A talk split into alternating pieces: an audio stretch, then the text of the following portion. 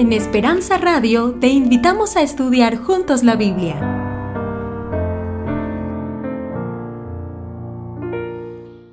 Cuando los jóvenes dirigen y cantan, porque ellos son ah, sangre nueva, y estoy viendo a dos jovencitos allá que no me están viendo. Y ellos son los que tienen que estar dirigiendo todo el tiempo en la iglesia. Sonrían para que crean que estamos bien. Ok, perfecto. Buenas noches, hermanos. Bienvenidos a la casa del Señor, cada uno de ustedes. Quiero esta noche agradecerle a nuestros hermanos que han estado cantando, que han hecho un trabajo tan lindo. Gracias por ello. Gracias este, a todos los que han estado ayudando.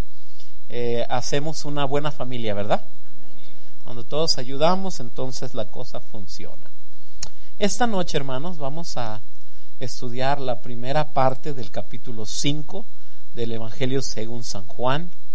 Eh, vamos a estudiar solo una parte. Este, este capítulo es un capítulo largo y es un capítulo que tiene varias historias. Nosotros estamos estudiando algunos de los milagros, ¿verdad? Porque la semana se llama ¿cómo? Jesús, haz un milagro, ¿no? Así es que les voy a invitar a que lean en el capítulo 5, eh, según San Juan, y vamos a ver el versículo 8. Y dice así, Jesús le dijo, levántate, toma tu lecho y anda. Y al instante aquel hombre fue sanado y tomó su lecho y anduvo. Y dice la Biblia, ¿y era el qué? Era el día de reposo, era el sábado. ¿no? Vamos a inclinar el rostro y vamos a orar. Oremos.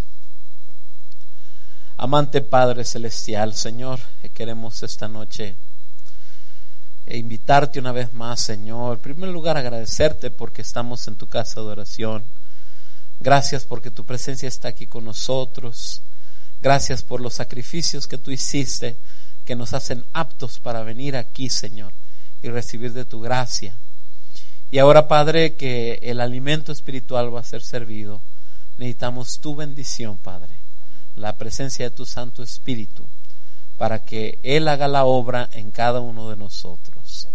Gracias, Padre, por tu palabra tan maravillosa. Permite, Señor, que nosotros en nuestro tiempo en casa tengamos el privilegio de estudiarla y de conocerla, porque conociéndote es que nosotros somos transformados a tu imagen. Gracias Padre, oramos en Cristo Jesús. Amén. Esta mañana, hermanos, recibí una noticia muy triste. Eh, tengo un amigo mío, un colega, un pastor, que estudiamos juntos allá en Costa Rica. No hay costarricenses aquí, ¿verdad? En Costa Rica estudiamos juntos con el pastor Daniel Suárez y esta mañana él está casado con una amiga de nosotros, mi esposa y mía, y acabamos de descubrir que está, en, está con cáncer y un cáncer terminal. Y es un muchacho joven, él no tiene más de 45 años y tiene cinco hijitos con su esposa Marilyn. Así es que esta mañana eh, le llamé, no me contestó porque acaban de recibir la noticia pero le escribí un texto y eventualmente me contestó y estamos orando por él. Eh, Dios tiene poder para hacer cualquier cosa que él desea hacer. Eh, también creemos nosotros, usted la Biblia lo dice, que en los últimos tiempos el Señor va a llamar a sus hijos.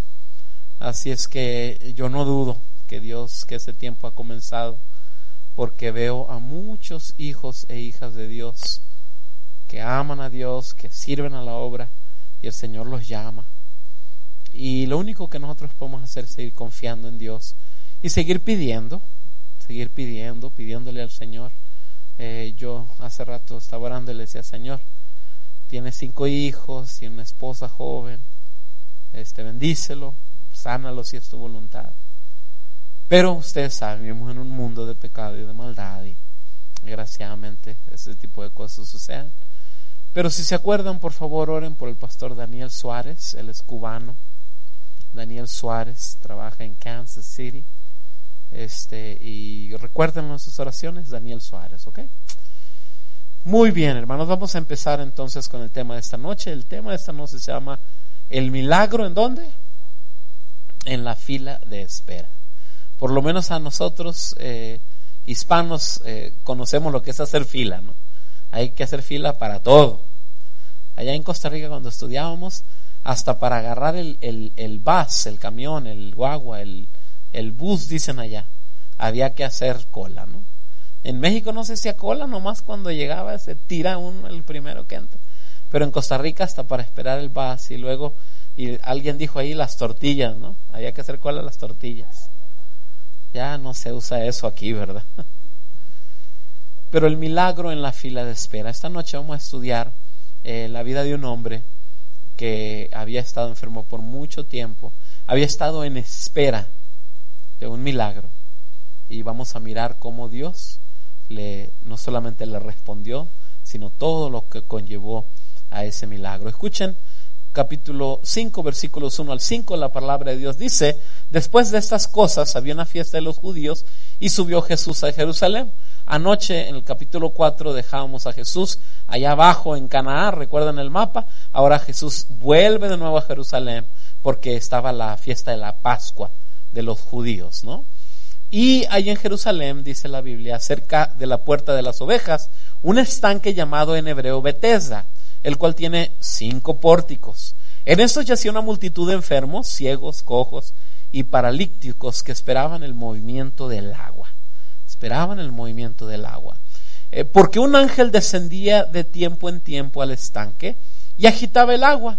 Y el primero que descendía al estanque después del movimiento del agua quedaba sano de cualquier enfermedad que tuviese. Y había allí un hombre que hacía 38 años que estaba enfermo. 38 años enfermo, hermanos. Algunos de ustedes ni siquiera 38 años de vida tienen, ¿no? Y algunos ya tenemos un poquito más. Pero 38 años enfermo, ¿no? Y es interesante que la palabra del Señor dice, porque un ángel descendía de tiempo en tiempo al estanque y agitaba el agua, y el primero que descendía al estanque, después del movimiento del agua, entonces esa persona quedaba sano. Ahora, yo me puse a estudiar y a mirar a ver qué tan cierto era eso. Y entonces eh, descubrimos que eso no era otra cosa más que una tradición. Y ahorita vamos a explicar un poquito más acerca de esto. En camino a la Pascua es interesante que la gente subía, venían desde todos los lugares para poder subir a Jerusalén, porque ellos creían, se recuerdan lo que los judíos creían, que la presencia de Dios estaba contenida en el templo. Nosotros hoy en día entendemos que la presencia de Dios no está contenida en un templo, la presencia de Dios ahora está contenida en sus hijos. ¿Verdad? Eh, Dios permitió que en estos días ahora su presencia, por eso es que cuando decimos iglesia, y, y ya todos sabemos, no estaban hablando de un edificio, ¿verdad? La iglesia somos nosotros, somos los hijos de Dios. Y en la iglesia Dios está presente, ¿no? Pero en el tiempo de los judíos, los judíos entendían, creían ellos, que Dios se encontraba allá en el templo. Por eso, por ejemplo, cuando Daniel oraba, ¿se recuerdan? Daniel oraba, oraba, oraba apuntando hacia dónde? Hacia Jerusalén. ¿Por qué? Porque hacia allá oraban, porque la presencia de Dios estaba allí. Hay un pasaje en el Salmo donde dice que estaban, eh, se, habían sido desterrados de Jerusalén y entonces los músicos eh, tenían, dice la Biblia, las, las arpas colgadas en los árboles, porque eran los músicos del templo y ahora no tenían templo, el templo había sido destruido y vienen, dice ahí los, los, los romanos y le dicen, oye, ¿qué pasó? Los babilonios y le dicen, hey, ¿qué pasó? Tóquenos algo de música, hay que ponernos alegres. Y entonces se dijeron, ¿cómo podríamos nosotros tocar cantos a Jehová cuando Él no está aquí? ¿verdad? Entonces el sentir de ellos era que la presencia de Dios se encontraba en el templo. Así es que la gente subía para poder tener un encuentro con Dios, ¿verdad? Ahí en el templo. Lo interesante es que en este momento, cuando todo mundo celebraba, porque era una celebración tremenda, recuerden, si ustedes recuerdan la razón de la celebración de la Pascua, era una de las celebraciones más importantes y más bonitas. ¿Por qué? Porque básicamente celebraban la libertad que Dios les había tomado, les había dado. Ahora eran libres en Dios y ya no eran mm, servidumbre o siervos o esclavos allá en Egipto. Así es que eso es lo que celebraban. Sin embargo, como este mundo es y como este mundo y yo, usted y yo lo conocemos, la realidad de las cosas es que mientras unos gozaban, otros lloraban. Y entonces la Biblia nos habla de este lugar llamado Bethesda, que tenía los cinco pórticos y que tenía esta, esta eh, piscina, no, no era piscina en sí, pero era un, una pileta, una pileta de agua. Y entonces allí se encontraban, ¿quiénes estaban ahí, hermanos?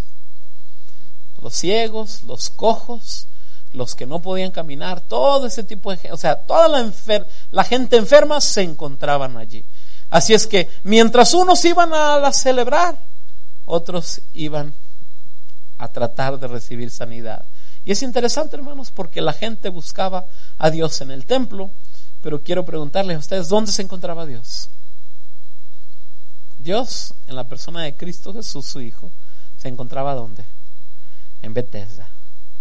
Ahí se encontraba con los cojos, los enfermos, los ciegos, los lisiados, los que tenían necesidad. Y es una historia, una imagen tan especial, mis queridos hermanos, porque a veces nosotros pensamos que Dios está en un lugar cuando realmente Dios está en otro lugar.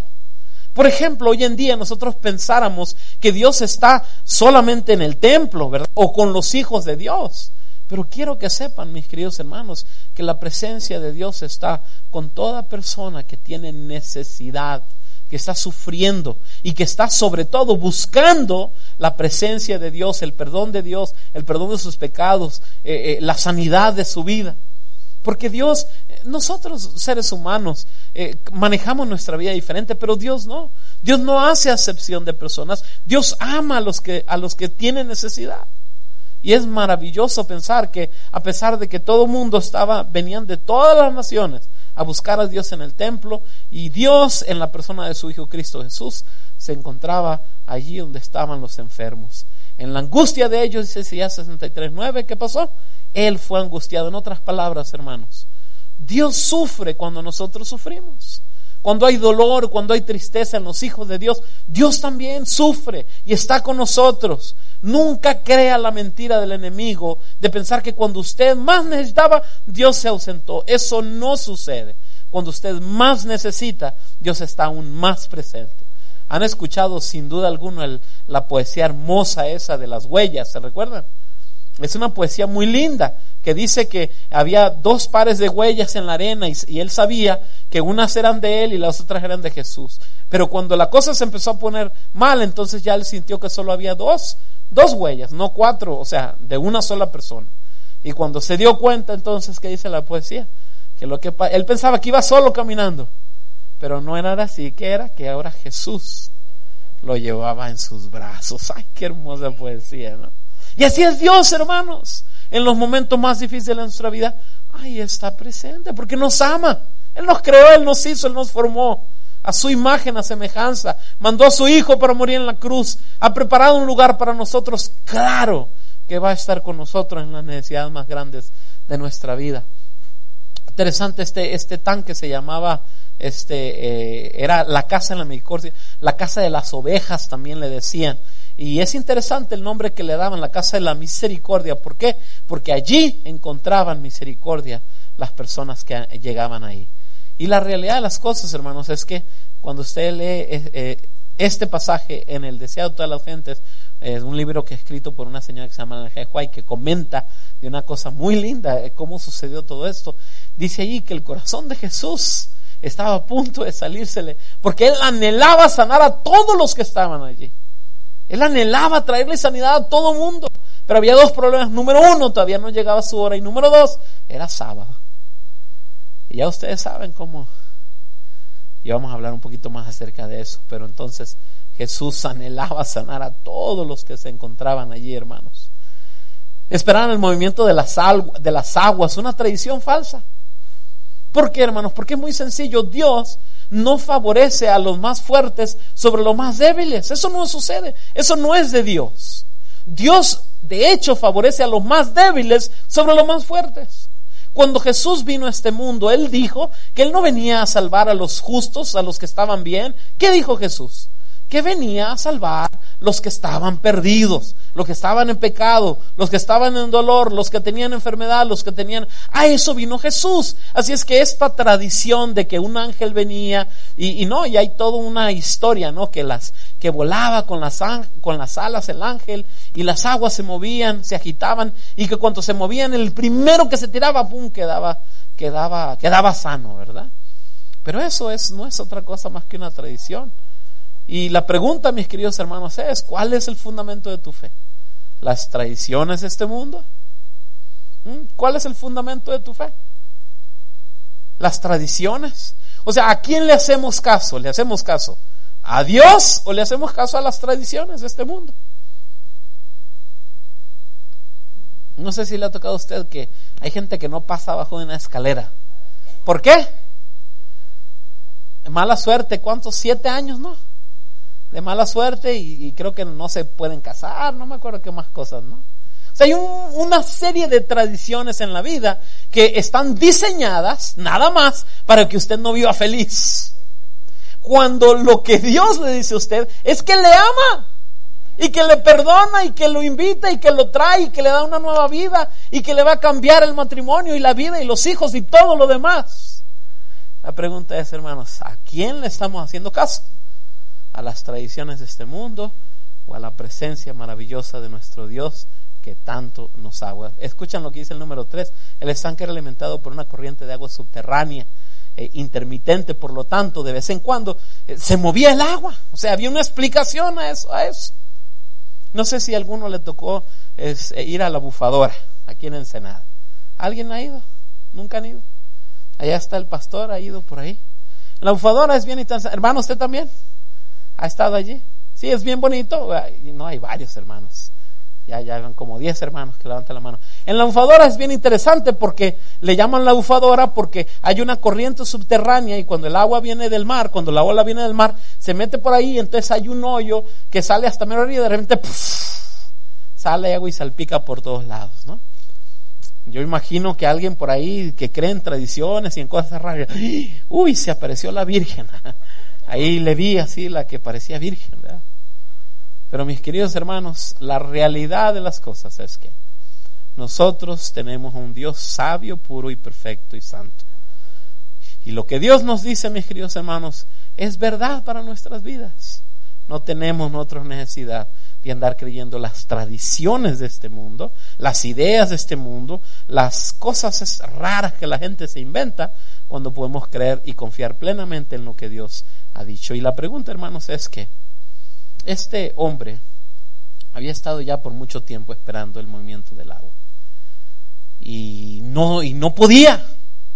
¿Cuántos años tenía enfermo? 38 años. Y no, no, no lograba llegar. 38 años, mis queridos hermanos. Y a veces, hermanos, quiero decirles a ustedes y quiero compartir con ustedes que a veces nosotros somos iguales, hermanos. Nos pasamos toda una vida esperando algo que nunca va a suceder. ¿Qué estamos esperando en la vida? Hay un montón de veces que yo comparto el Evangelio con personas y la gente dice, no, todavía no. ¿Por qué no? Es que voy a esperar a mi esposo, voy a esperar a mi esposa, o voy a esperar ir a México, o voy a esperar esto, voy a esperar los papeles, voy a esperar, qué sé yo, tantas cosas, hermanos. Pero la cosa con Dios es diferente porque es ahora, es ya. No hay que esperar. ¿Verdad? El hombre llevaba casi 40 años enfermo y hablando de 40 años, ¿se recuerdan? Deuteronomio 2, capítulo 14, allá en el Antiguo Testamento, nos recuerda que el pueblo de Israel duró cuántos años también casi, hermanos. Casi 40 años el tiempo que duró nuestra marcha desde el arroyo Sered. Fueron 38 años hasta que se acabó el campamento, toda la generación de los hombres de guerra. ¿Qué es lo que estaba sucediendo? Ustedes y yo entendemos que el pueblo de Israel caminó 40 años por el desierto, hermano, tratando de llegar a la tierra prometida. Y cuando usted mira el mapa, dice, oye, espérate, no dura 40 años en llegar. No eran 40 años que tenían que andar, pero ¿qué sucede? Vean lo que dice allí. Este, hasta que se acabó el campamento, toda la generación de los hombres de guerra eran hombres y mujeres rebeldes. Rebeldía, hermanos. Ellos pudieron haber llegado mucho antes. No tenían que durar 40 años para llegar a la tierra prometida. Pero ¿qué había pasado? Habían rebelado en contra de Dios y Dios dijo, esta generación no va a entrar No van a entrar a la tierra prometida por rebeldes. Y tuvieron que pasar 40 años hasta que naciera una nueva generación. Y fue una nueva generación la que finalmente entró a la tierra que Dios había prometido. Dice Hebreos capítulo, ¿qué es? Eh, no veo yo ni... Eso, ustedes le atinaron. ¿Qué dice? ¿Y quiénes juró que entraran en su reposo? Sino los que desobedecieron y no pudieron entrar debido a su incredulidad. ¿Qué pasó? ¿Por qué no entraron, hermanos? Porque esa generación tuvo que perderse en el desierto, tuvo que morir en el desierto. ¿Por qué?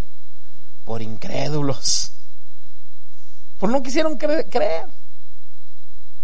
Es tan interesante como la palabra del Señor, mis queridos hermanos, cuando ustedes y yo tomamos tiempo para estudiarla y para entenderla, nos damos cuenta que Dios es un tremendo y maravilloso Dios de amor que nos ama y nos ha prometido una serie de cosas.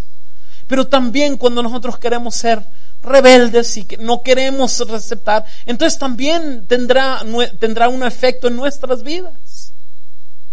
Y eso nos sucede a nosotros también, hermanos. No sé si usted le ha tocado que le pase una cosa y ahí está sufriendo y después al tiempo otra vez le vuelve a suceder lo mismo. Mi hermano tiene su teoría con eso y dice, no, es que Dios es tan bueno que nos deja hasta que aprendamos. Ya que aprendemos, ya no nos manda esa, no nos permite ese problema, ¿no? Yo no sé si es así, pero sí sea una cosa, hermanos. Dios tiene interés en nuestras vidas, en quienes somos nosotros, en los anhelos de nuestro corazón, los deseos que tenemos, eh, eh, el amor de nuestro corazón, a quien amamos. Dios tiene, conoce y sabe y tiene deseo de suplir nuestras necesidades. Pero es necesario que nosotros escuchemos su voz y aprendamos de Él, porque Él es un Dios de amor para con cada uno de nosotros. El milagro en la fila de espera, vean lo que sucedió hermanos. Cuando Jesús lo vio acostado y supo que llevaba ya mucho tiempo así, ¿qué le fue lo que le dijo? Le dice, ¿quieres ser sano? Interesante, ¿no? Usted está enfermo y entonces viene Jesús y le dice, ¿quieres ser sano? ¿Qué hubiera respondido usted? Pues sí, Señor, por eso estoy aquí. Pero vean la respuesta de este hombre, Señor, le respondió el enfermo, no tengo nadie que me meta en el estanque cuando se agite el agua. Y entre tanto que yo voy, otro desciende antes que yo. Y entonces ya el otro se lleva la bendición y yo me quedo solo. Tantas cosas interesantes que podemos ver en esta respuesta. Número uno, hermanos, le preguntó Jesús si tenía o no quien lo metiera al estanque. ¿Verdad que no? O sea, Jesús no le preguntó si tenía o no, él nomás le dijo, ¿quieres ser sano? Y muchas veces, ¿se recuerdan que hablábamos ayer y antes antier y decíamos que nosotros le queremos decir a Dios que no puede hacer en nuestras vidas, ¿verdad? ¿Se acuerdan que hablábamos de eso? Que Jesús nos dice, yo puedo hacer esto por ti, y uno le dice, no, no, tú no puedes, Señor. ¿Quién soy yo para decirle a Dios que no puede hacer? ¿Verdad? O sea, si Jesús viene y te dice, quieres ser sano, no le digas tú, bueno, sí quisiera, pero fíjate que no puedo porque yo soy un pecador, o no se va a poder porque mi esposo no quiere, o no se puede porque no tengo papeles, qué sé yo. Tantas y tantas cosas y pensamientos en nuestra mente, ¿no? La fue una pregunta sencilla y directa, ¿quieres ser ya sano? Y él dijo, no tengo a nadie que me meta. ¿Y qué pasa con Jesús? ¿Por qué le pregunta a Jesús, hermanos? Porque Dios desea llamar nuestra atención, hermanos, a las cosas que pudieran ser en nuestra vida. Miren, hemos estado tan nosotros, tan... ¿Usted han visto los caballos, hermanos, que le han puesto una... ¿Cómo le llaman, Rafita? ¿No sabes? Unos blinders. No es, no es bozal, pero le ponen unas cosas así para que no vean a los lados. Orejeras, perfecto. Unas orejeras. ¿Le han, visto? Y entonces van derechito, no ven nada más, nomás el puro pisito y van caminando. Y no, es una comparación mala, porque yo no creo que nadie aquí quiera compararlo a un animal. Pero sí les digo, hermanos, que a veces nosotros vivimos la vida así.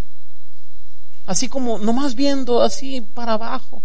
Cuando hay toda una vida delante de nosotros de amor, de perdón, de gracia, que Dios nos ha dado. Conocen ustedes la historia del, elefante, ¿verdad? Un elefante, eh, eh, esto es real, a los elefantes eh, los amarran a una barra ahí bien, bien fuerte y les, y les pegan hasta que se dan cuenta que ya de ahí no se pueden mover. Y ya después agarran un pequeño, este, cualquier palito, lo entierran ahí y el elefante no se mueve. ¿Por qué? Porque ya lo convencieron que no se va a poder mover. Ahí se queda el elefante. No se mueve. Y así sucede a veces con nosotros en la vida espiritual, hermanos. Ya nos convenció Satanás de que nuestra vida tiene que ser mala. Ya nos convenció Satanás que tenemos que conformarnos. Pablo dice, no os conforméis a este siglo. No podemos conformarnos, hermanos. Dios nos hizo para grandes cosas. Dios nos hizo para tener gozo verdadero en el corazón, para gozar de buenas relaciones, para amarnos genuinamente. Para eso nos hizo Dios. ¿Y cómo podemos ahora pensar o decirle a Dios que no puede? No, sí puede. Él es Dios. Dios no necesita, hermanos, eh, del estanque, de las aguas. Dios no necesita nada, solo necesita de ti un corazón dispuesto a aceptar su gracia y su perdón. ¿Cuánto tiempo has estado esperando, hermana o hermano? ¿Cuánto tiempo has estado parado en la fila esperando recibir la bendición de Dios? ¿Cuánto tiempo has estado allí? Dios, mis queridos hermanos, puede ayudarnos. Él quería ayudarlo a este hombre a reconstruir su esperanza. Era un pobre hombre. Miren, hermanos, qué interesante. ¿Quién estaba parado frente a él, hermanos? ¿Quién era el que estaba parado frente a él? El Hijo de Dios, Jesús. Él no lo conocía, él no sabía. Pero era Dios mismo el Dios del universo que estaba parado frente a él preguntándole, ¿quieres ser sano? Y hermanos, quiero que sepan esta noche, si nada más se acuerdan, quiero que sepan esta noche que Dios, el Hijo de Dios, el Dios del universo, ha venido hoy a tu vida y está parado enfrente de ti, te está preguntando, ¿quieres ser transformado? ¿Quieres ser sano? Y ojalá que esta noche todos nosotros le digamos, sí Señor, yo quiero ser sano sáname, ayúdame, levántame. Porque así es Dios, mis queridos hermanos. Pero es interesante que hay personas que por tanto tiempo hemos sufrido y hemos tenido tantos problemas que, que hay, dice ahí, mártires, mártires de sus propias, ¿qué? Persecuciones. Yo me acuerdo un tiempo atrás que una hermana me dijo, pastor, le voy a decir algo, pero no le diga a la hermana tal. Sí, ¿qué pasó, hermana? Dice que la hermana está en el hospital, pero me dijo que no le dijera. Y le digo, ¿por qué, hermana?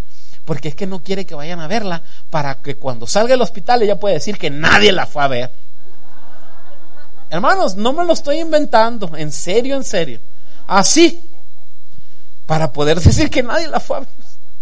O sea, hay personas que son mártires de sus propias ¿qué? Persecuciones. Un tiempo atrás me acuerdo eh, cuando llegué de nuevo pastor a la iglesia y entonces salió una hermana y le digo, hola, un placer, ¿cómo está? Y me dice, no se haga que no me conoce. digo, hermana, disculpe, no, me acuerdo, perdóneme. No se haga, yo sé que usted sabe quién soy. Y le dije, discúlpeme, pero o tengo muy mala memoria o, algo. ¿Cuál es su nombre? Ah, ¿cómo no? ¿Cuál es mi nombre? Y se fue. Y bueno, al tiempo tuvimos la oportunidad de hablar con ella y ella pensaba que yo la conocía, yo no la conocía. Pero ella estaba segura que, o sea, hay gente así, pues, que son mártires de sus propias persecuciones. Nos inventamos. Nos inventamos. ¿Cómo me encanta escuchar a, las hermanas a veces que, que se inventan problemas? De verdad es que, hermana, ay, ay, ay, perdónenme que yo, nos inventan los problemas. Llega el marido, llego yo, mi amor, buenas noches, ¿cómo estás? Sí, vienes muy contento de tú, vienes de la calle a gusto, contento, y yo aquí me mato a trabajar. Yo no solo dije buenas noches, o sea. Ahora, tome eso y llévelo al terreno espiritual, hermano que tenemos una serie de temores, hermanos, de nos han herido en el pasado, hemos sufrido, algunos de nosotros hemos sufrido bastante. Entonces, tenemos todo tipo de complejos y de ideas que no nos permiten observar a quien está frente a nosotros diciéndonos, quiere ser sano, que es el Dios del universo. Y les digo de nuevo, hermanos, esta noche ese Dios está aquí y está hablando a tu corazón y te está invitando. Es que hay gente que no quiere ser sanada.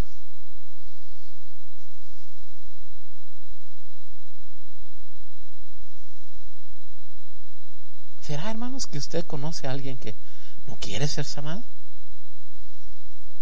A veces uno está contento así con la enfermedad, ¿no?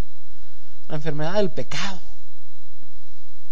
Y qué interesante, hermanos, que, que, cuando usted es, es, es, casi increíble que usted le dice a una persona, eh, ¿quieres tener vida eterna? Y dice, no, así estoy bien.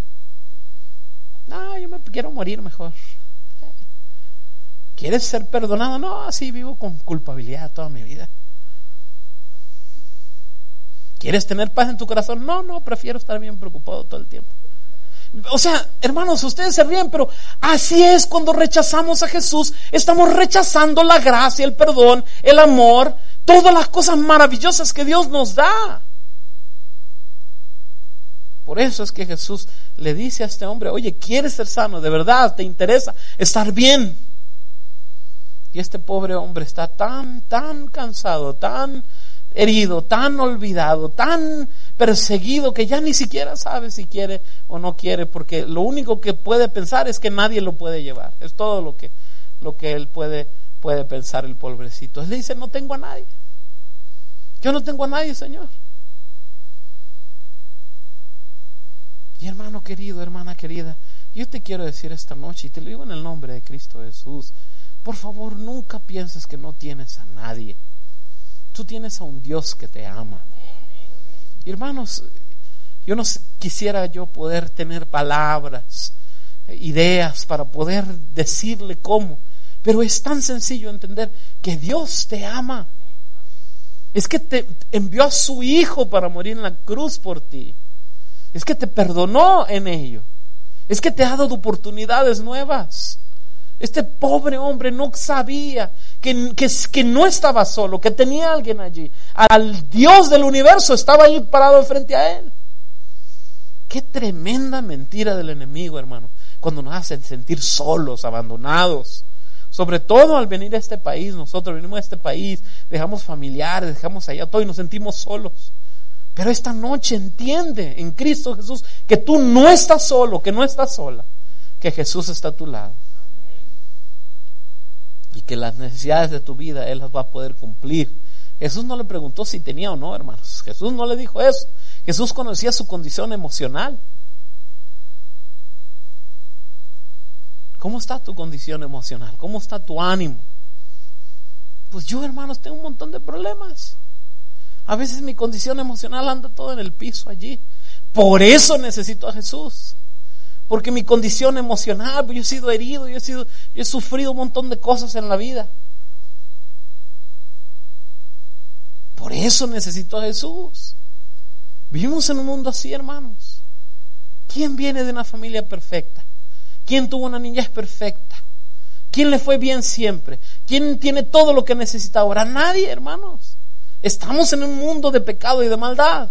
Necesitamos a un Dios puro y santo para poder sufrir, no sufrir y movernos hacia adelante. Jesús estaba parado frente a él y él no lo sabía.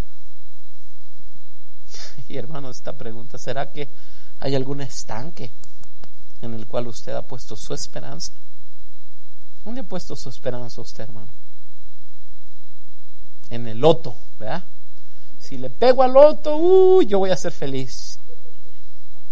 Cuando tenga oportunidad, métase a hacer un pequeño investigación de las personas que se ganan el loto. ¿okay?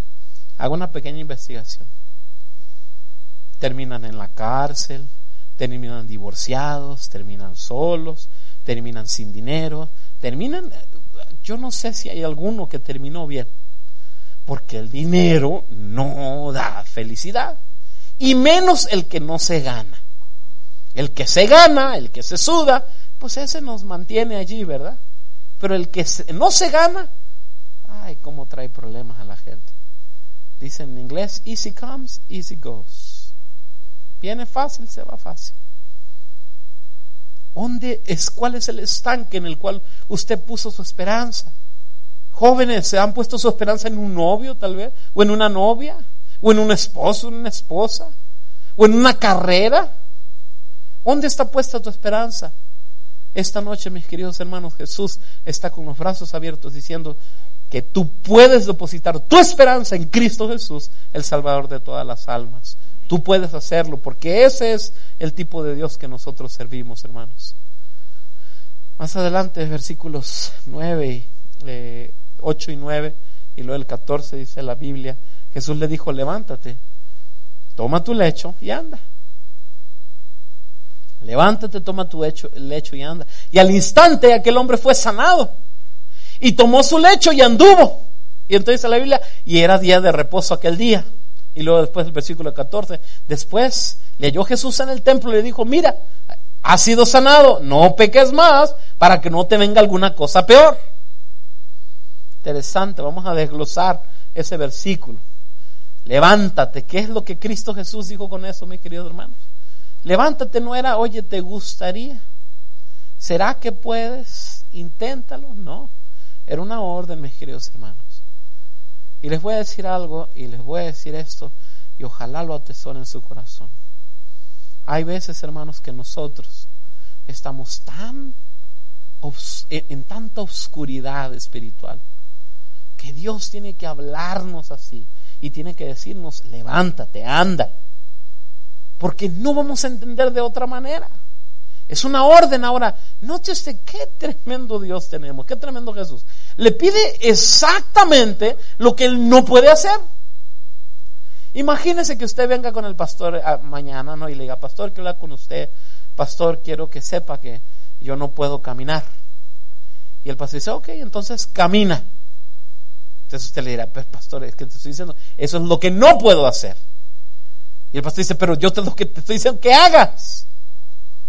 Interesante cómo Dios, nos, cómo Dios funciona con nosotros. ¿Saben por qué, hermanos? Porque Jesús siempre nos desafía a hacer lo imposible. Todas las imposibilidades de nuestra vida, Dios las puede cumplir en nosotros. ¿Cuáles son las imposibilidades tuyas? Sergio, tú nos contaste, ¿cuánto tiempo estuviste en el hospital?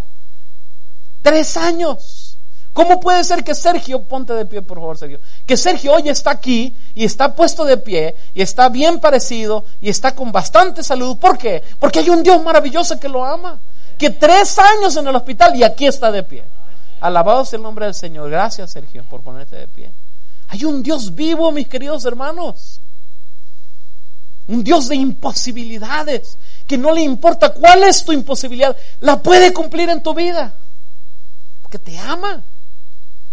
¿Y porque Él es Dios, el Dios del universo? Es que no hay peros para Dios, hermanos. No hay. Él puede hacer lo que tú y yo no podemos hacer. Dice la Biblia, hermanos, que el poder de Dios se manifiesta en qué? En nuestra debilidad. ¿Cuántas veces nos sentimos, no, es que yo no puedo, no, es que Dios no me va a amar a mí, es que yo he cometido errores? Hermanos, entiendan por favor, el principio bíblico es que es en su debilidad, en tu debilidad, es que ahí se manifiesta el poder de Dios. Es cuando usted está mal, que ahí es que Dios está. Es cuando usted falla, es que allí es que Dios está. Porque es en, tu dolor, en tu tristeza, que el poder de Dios se va a manifestar en tu vida y te va a mostrar cuánto te ama y cuánto puede hacer. No solamente a ti, sino a todas las personas que están alrededor de tu vida también. Es allí en tu necesidad que el maravilloso Dios se muestra como el Dios que Él es para cada uno de nosotros. Y es que, hermanos, en los milagros de Dios se manifiestan de una manera mucho más grande cuando nosotros lo hemos perdido todo, cuando hemos fallado, cuando llegamos a un lugar en el cual decimos, ya no puedo hacer más, Señor, ya. Ya traté, ya busqué, ya hice, ya lloré, ya peleé, ya busqué y no hay manera. Entonces ahí, mis queridos hermanos, el poder de Dios se manifiesta en su vida. Ahora, déjenme decir algo. Ahora, Dios no, no está esperando que tú llegues al piso para poder levantarte. No, Dios te puede levantar en cualquier momento que tú lo busques. Dios quiere, o sea, Dios quiere que tú tengas paz y que tengas paz en abundancia y que tengas gozo en tu corazón. Ese es el anhelo de Dios para ti. Los planes de Dios para tu vida son, son de salud, de bienestar, de bondad, de gozo, de gracia. Pero también cuando tú, como yo, muchas veces somos un poco testarudos, y no queremos y no pensamos. Y entonces caemos ahí en el, en el fondo del dolor y clamamos a Dios el maravilloso poder de Dios. se manifieste. Y déjenme explicar un poquito por qué estoy diciendo esto. Y a vosotros estando muertos, miren qué versículo más maravilloso, hermanos. Vean las enseñanzas de la Biblia. Las enseñanzas de la Biblia son así mismo. Nos dice, y vosotros, o sea, hablando de nosotros, estando muertos en nuestros pecados. ¿Cómo estábamos, hermanos? Muertos. O sea, eh, hablando espiritualmente, cuando nosotros vivimos en pecado, estamos muertos. Cuando vivimos, cuando estamos en vida, es porque Jesús ya nos resucitó, ¿no? Entonces, si vosotros estando muertos en nuestros pecados y en la incircuncisión de vuestra carne, recuerden para el judío, la, circuncisión era la señal de que habían sido separados para Dios. Entonces, este, eh, eh, aquí el versículo dice, y en la incircuncisión de vuestra carne, porque está, y carne tenían que ver con pecado también en la Biblia. Vivían en la carne, en la incircuncisión de la carne. Y dice, en esa condición os dio qué? Vida. ¿Juntamente con quién? Con Él. ¿Quién es Él?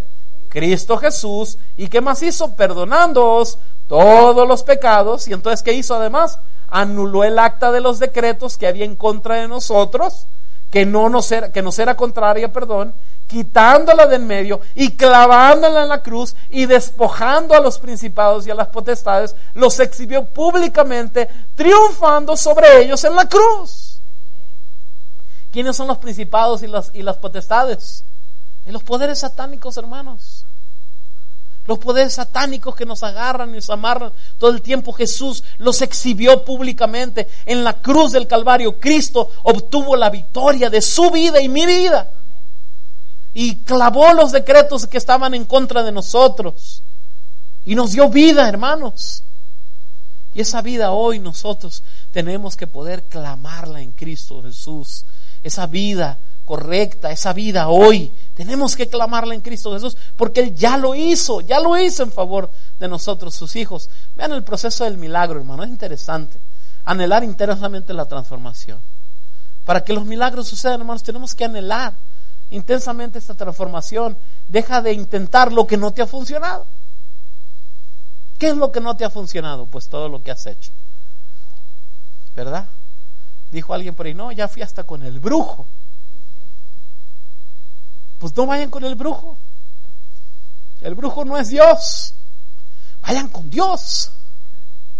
Ven a Dios, vamos a Dios. Entonces, lo que usted ya intentó, ya no lo intente más. Mejor ven a Cristo Jesús para recibir este milagro que tu vida necesita.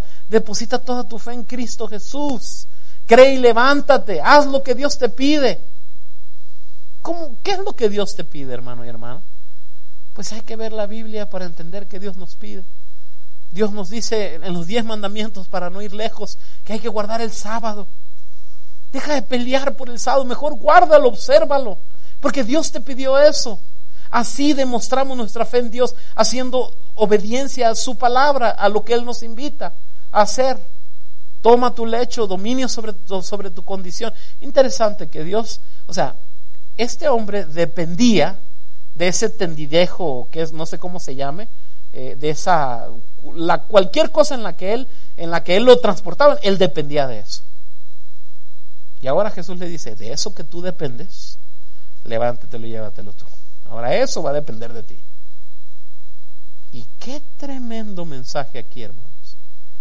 Porque eso que nos tiene amarrados a veces, Dios quiere que nosotros lo agarremos y lo amarremos y lo tiremos a la basura. No lo necesitamos más. Es por eso, hermanos, que todas las adicciones de este mundo, sea adicción de droga, sea adicción de alcohol, sea adicción de cigarros, sea adicción de, de gambling, de, ¿cómo se dice gambling? de jugar, de apostar, cualquier adicción en la vida, solamente Dios la puede quitar. Y si a alguno le tocó ir en alguna ocasión a los, a los alcohólicos anónimos, que es la primera regla de todo, tienes que reconocer que hay un poder superior en tu vida que tiene poder para sacarte de ahí. ¿Por qué? Porque todo tipo de adicciones, cualquier cosa que te tiene confinado, que tiene dominio sobre ti, que te domina la vida, Dios la puede quitar. Y tú después eventualmente te vas a poder parar sobre eso y tirarlo porque ya no necesitas más. Y podrás caminar en Cristo Jesús para honra y gloria de su nombre. Toma tu lecho, dominio sobre tu condición y anda. Vive una nueva vida en Cristo Jesús. Camina. Pero ahora sí camina con Jesús. Ya no caminas solo. Ahora caminas feliz y contento porque Jesús está en tu vida. Y aún, queridos hermanos, la verdad, ustedes saben, la, la, vida, la vida del cristiano es una vida de un lecho de rosas, todo nos sale bien. No, es una vida de desafíos. La única diferencia, hermano, número uno es que no estamos solos. Yo no camino solo. Y número dos, que yo me sé ya el fin de la historia. Y yo sé que a pesar de todo, aun si un día me matan o me muero, yo voy a vivir con Cristo Jesús. Y eso, mis queridos hermanos, cambia todo en la vida de la gente. Porque ya uno vive, pues quién sabe qué va a pasar, a ver, no. Tenemos la seguridad de que lo que Dios prometió lo va a cumplir y lo ha cumplido siempre en favor de cada uno de nosotros, sus hijos. Hermanos, si Jesús dice levántate, pues hazlo. ¿Verdad? Qué bonito, ¿no, hermanos? Si Jesús te está diciendo a ti, levántate, hazlo así como este hombre. No te pongas a razonar por qué no puedes. No te pongas a pensar cuáles son las razones por las cuales tú no puedes. No, si Jesús te está diciendo esta noche, levántate, pues hazlo. Dentro de un rato yo te voy a invitar a ponerte de pie. Y si Jesús te está diciendo, levántate, hazlo. Hermanos, hay tantas cosas en esta vida. Nosotros sabemos que Dios nos ofrece perdón, ¿sí o no? Dios nos perdonó los pecados. Pues entonces cree que tus pecados fueron lavados allá en la cruz del Calvario y que tú delante de Dios te encuentras sin pecado. Créelo. Si la verdad de la Biblia es que Dios dice que nos ama, Dios dice que te ama, entonces acepta su amor, pues. Cree su amor, siéntete amado, siéntete amada. ¿Verdad, hermana? Si Dios dice que nos ama, ¿por qué no aceptarnos amados, pues? Hay que sabernos amados por Dios. Porque Él dice que nos ama. It's very simple, ¿verdad? Si Dios dice, hermanos, que Él va a cubrir nuestras necesidades, entonces ya no se preocupe más. Ya no ande batallando y sufriendo que no le alcanza. Confíe en Dios, hermanos. Si Dios dice que Él es el proveedor de todas nuestras necesidades, ¿Por qué yo me tengo que andar preocupando todo el tiempo? Mejor voy a confiar. Mejor le voy a dejar, claro, voy a trabajar duro y voy a ahorrar y voy a hacer todo lo que esté de mi mano. Tampoco me voy a poner a derrochar ahí que, ah, Dios me, Dios me provee. No, no, no. Hay que hacer nuestra parte también. Y Dios va a hacer y va a cubrir las necesidades de nuestra vida, queridos hermanos. Si Dios dice que nos da vida eterna, pues ¿a dónde, ¿a dónde andamos corriendo, hermanos? ¿Por qué andar preocupados? Si Dios prometió vida eterna, acéptala hoy. Siéntete en paz, siéntete feliz que Él te otorgó vida eterna, que Él te ama, que Él te perdona, que Él te invita, que esta es tu casa, que tú perteneces a este lugar, que aquí están los hijos de Dios y que no, ni un hermano es perfecto, todos tenemos nuestras cositas, pero estamos aquí porque Dios nos hace un llamado a vivir como es debido delante de Él. Si Dios nos dice, hermanos, que Él puede restaurar nuestras vidas, pues hay que creerle. ¿Qué es lo que tú estás lidiando en tu vida? ¿Qué problema tienes? ¿Qué situación no puedes lograr arreglar en ti? Ay, hermano querido, ¿cómo quisiera yo mirarte a los ojos y decirte, Dios te puede sacar de esa situación. Porque si Él lo ha dicho, hermanos, lo va a cumplir. No se equivoca, no miente, no habla por hablar. Dios es un hombre honesto, un Dios maravilloso, que habla con verdad. Él tiene el poder para transformar tu vida, para hacer de ti lo que Él desea hacer. Si es un cambio en tu vida lo que necesitas, acéptalo hoy. Dios quiere y puede transformar tu vida, te puede cambiar, puede hacer de ti la mujer, el hombre que Dios quiere que sea. ¿Qué es lo más asombroso de Jesús, hermanos, en esta historia número uno? Escogió un hombre que no le buscó. ¿Notaron? Él no lo buscó. Nicodemo lo buscó. ¿Se recuerdan? El hombre de basílico de Capernaum también lo buscó. Este señor no lo buscó. ¿Por qué? ¿Por qué, hermanos? Porque Dios está siempre buscando a los que tienen necesidad. Ay, hermano, se me enchinó la piel. Dios siempre anda buscando a sus hijos. Qué maravilloso Dios. Siempre nos anda buscando. Amor dice que con lazos de amor nos, nos atrae, nos, nos invita porque nos ama, pues. Es el Dios más enamorado del universo.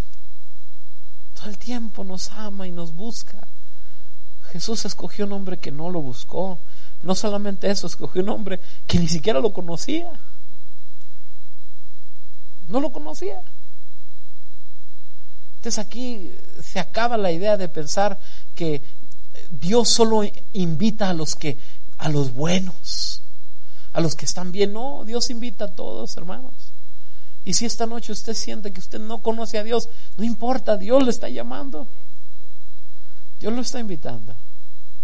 Dios ha tocado la puerta de tu corazón en esta noche y te está llamando a ti. No soy yo ni es la iglesia, es Dios mismo quien te conoce, quien sabe que eres tú, quién eres.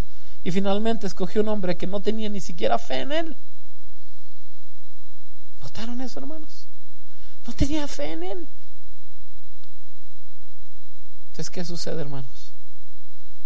Que aún la fe es un don de Dios. Usted ha escuchado, no hay que tener fe en Dios. Sí es cierto, hay que tener fe en Dios. Pero aún eso, Dios lo produce en la vida de nosotros, hermano. Y si usted esta noche vino aquí y no tenía fe en nada, está bien. Dios te está llamando hoy para poner en tu corazón y en tu vida esa fe que tú necesitas para mantenerte sin caída hasta el día en el que ese Cristo Jesús venga. ¿Qué dice este versículo, hermanos? Ahora pues, ¿qué esperas? Levántate, bautízate y lava tus pecados invocando su nombre. ¿Qué esperas? Levántate, bautízate y lava tus pecados invocando el nombre maravilloso de Dios. Y hermanos, yo he estado compartiendo estas verdades que están en la palabra del Señor ya por días. Esta noche yo quisiera poner todo a un lado, hermanos. Y esta noche hacer una invitación especial por aquellas personas que todavía no, no entraron de lleno en una relación con Jesús. Aquellos que son nuevos, que no, que no conocen mucho, que tal vez primera, segunda, tercera vez, qué sé yo. Voy a hacerte una pregunta esta noche. ¿Has escuchado la voz de Dios? ¿Has visto cómo Dios llama a sus hijos? ¿Ha visto cómo Dios sanó a un hombre que ni lo conocía, ni tenía fe en él, ni tenía fe en sí mismo, ni podía pensar cómo podía salir de su problema? Tenía casi 40 años enfermo. Pero miraste cómo Jesús lo restauró. Hay más, pero no le voy a seguir. Jesús lo restauró, hermanos. Lo levantó de esa enfermedad. Y es por eso que esta noche yo quiero invitarte a ti. Ven a los pies de Jesús. Y la pregunta es muy sencilla. Esta noche, ¿quién desea esta noche decir, ¿sabes qué? Yo quiero responder a la invitación de Dios. ¿Para qué es la invitación? La invitación es muy sencilla. Es para que lo conozcas a Él. Para que sepas quién es Él. Para que te des a ti oportunidad de que tu corazón se enamore de Él. Habrá esta noche a alguien que esta noche está diciendo, yo necesito responder a esa invitación. Y no te voy a comprometer a nada ni a, a nada esta noche.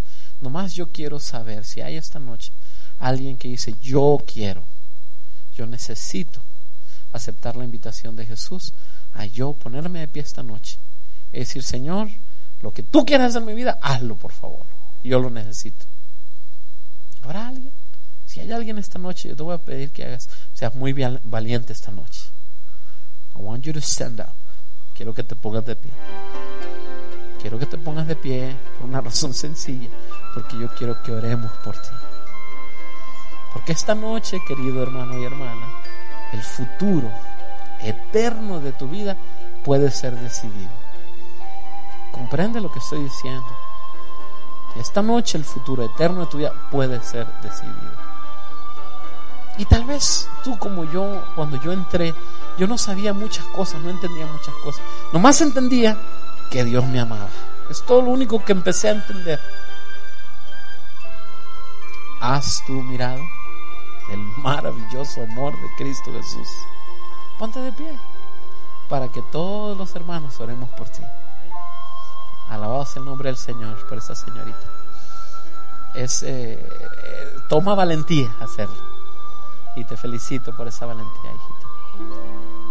Hay alguien más que esta noche dice, ¿sabes qué? Yo necesito esa, sanidad. Yo he estado por tiempo ya buscando y le he estado metiendo aquí, le he estado metiendo allá y esta noche yo quiero, alabado sea el nombre del Señor Moisés. Hay alguien más, hermanos, que se va a unir a este grupo y decir, yo quiero conocer a Cristo Jesús. Yo quiero recibir sanidad, yo quiero recibir salvación. El milagro que Jesús desea hacer en mi vida, yo lo quiero recibir. ¿Hay alguien? Ponte de pie. Acompaña aquí al joven y a la señorita. Al joven y a la señorita. Y recibe salvación en Cristo Jesús. Interesante, hermanos, que a veces yo he visto, ¿no? Y si esta noche se estuviera ofreciendo dinero, pues todo. Pero esta noche, hermanos, lo que Jesús está ofreciendo vale mucho más que cualquier cantidad de oro que este mundo pueda dar. Lo que Jesús te ofrece es la capacidad de conocerlo, de entender el verdadero amor de tu vida de vivir en Él, de gozar, de tener, y al final, hermanos, paz en el corazón. La paz que sobrepasa todo entendimiento, dice la palabra de Dios. Que acaba con todo, que es más grande que todo. ¿Hay alguien más esta noche que le gustaría ponerse de pie? Y poder decirle al Señor Jesús, Señor Jesús, yo quiero. Yo necesito eso. Yo necesito sanidad, necesito perdón, necesito la fuerza para caminar contigo. Quiero caminar contigo, Señor. ¿Hay alguien más que esta noche desea hacerlo? No pierdas tu oportunidad. Hoy es, el, es la noche de aceptación. Dios creó esta cita para ti y para Él. Es un asunto entre tú y Dios. Olvídate de los hermanos, el pastor, si Dios te está hablando al corazón, entonces esta noche ponte de pie. En el nombre de Jesús, ponte de pie. Levántate. Y comienza a caminar con ese maravilloso Dios que tanto nos ama. Vamos a hacer lo siguiente. Yo les voy a pedir a los hermanos que están alrededor de estos dos hermanos que se pusieron de pie, que se acerquen a ellos, sobre todo familiares, amigos. Acérquense a ellos, pónganles la mano, abrácenlos yo voy a orar por ellos específicamente, pero también voy a orar por algunos otros de nosotros que estamos aquí, que por algún motivo la decisión no la tomamos hoy. Vamos a seguir trabajando, vamos a pidiéndole a Dios y Dios va a seguir trabajando en tu vida, porque ese es el Dios que te ama, el Dios que te perdona, el Dios que te llama. Y entonces vamos a orar. No le tengan miedo al hermano Moisés, hermano. Acérquense a él, abrácenlo. Muéstrenle su cariño y su amor.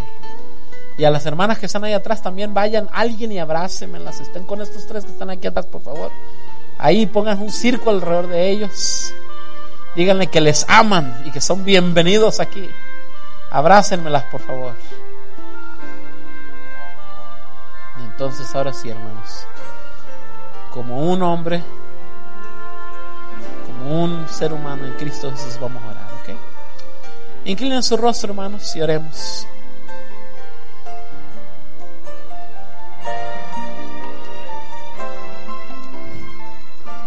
Me emociona tanto, Señor, que en un mundo con tanto dolor y tanto problema, todavía tú te manifiestas, Padre, en la vida de nosotros, tus hijos. Qué privilegio más grande, qué gozo más grande en el mundo de poder recibir tu gracia y tu perdón, Padre. Padre, nosotros que hemos caminado contigo y que entendemos algunas cosas,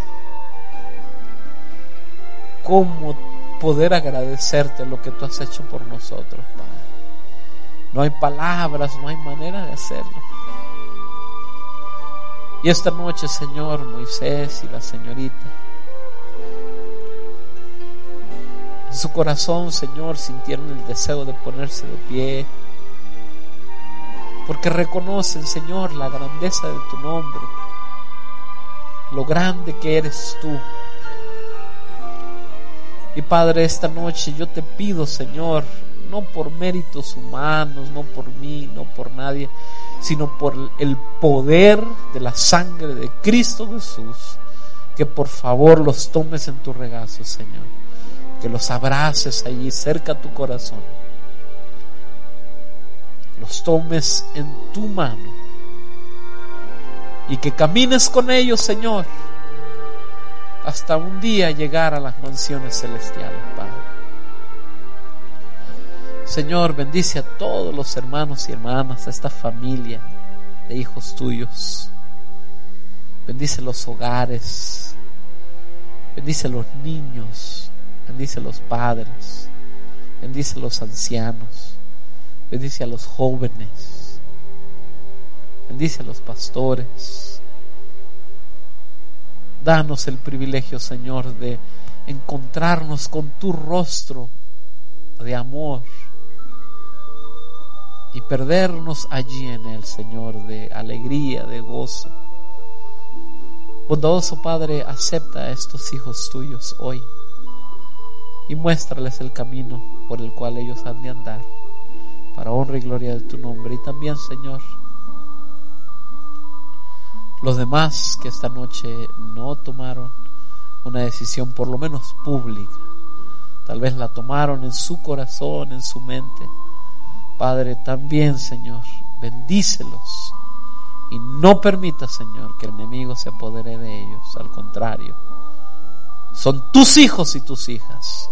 Tómalos como tales y que la victoria de Cristo Jesús permanezca en sus corazones siempre. Padre, finalmente te pido por los hermanos de iglesia, quienes te aman, Señor, y están buscando servirte, y amarte más y aprender de ti, Señor, y permitir que tu Espíritu Santo los transforme a tu imagen. Sigue con cada hermano y hermana en sus luchas personales diarias, cada uno de ellos, Padre. Y danos el privilegio, Señor, de movernos confianza en la sangre de Cristo Jesús, para un día estar todos allí, Señor, presentes en las mansiones celestiales. Te amamos, te adoramos, en Cristo Jesús oramos. Amén.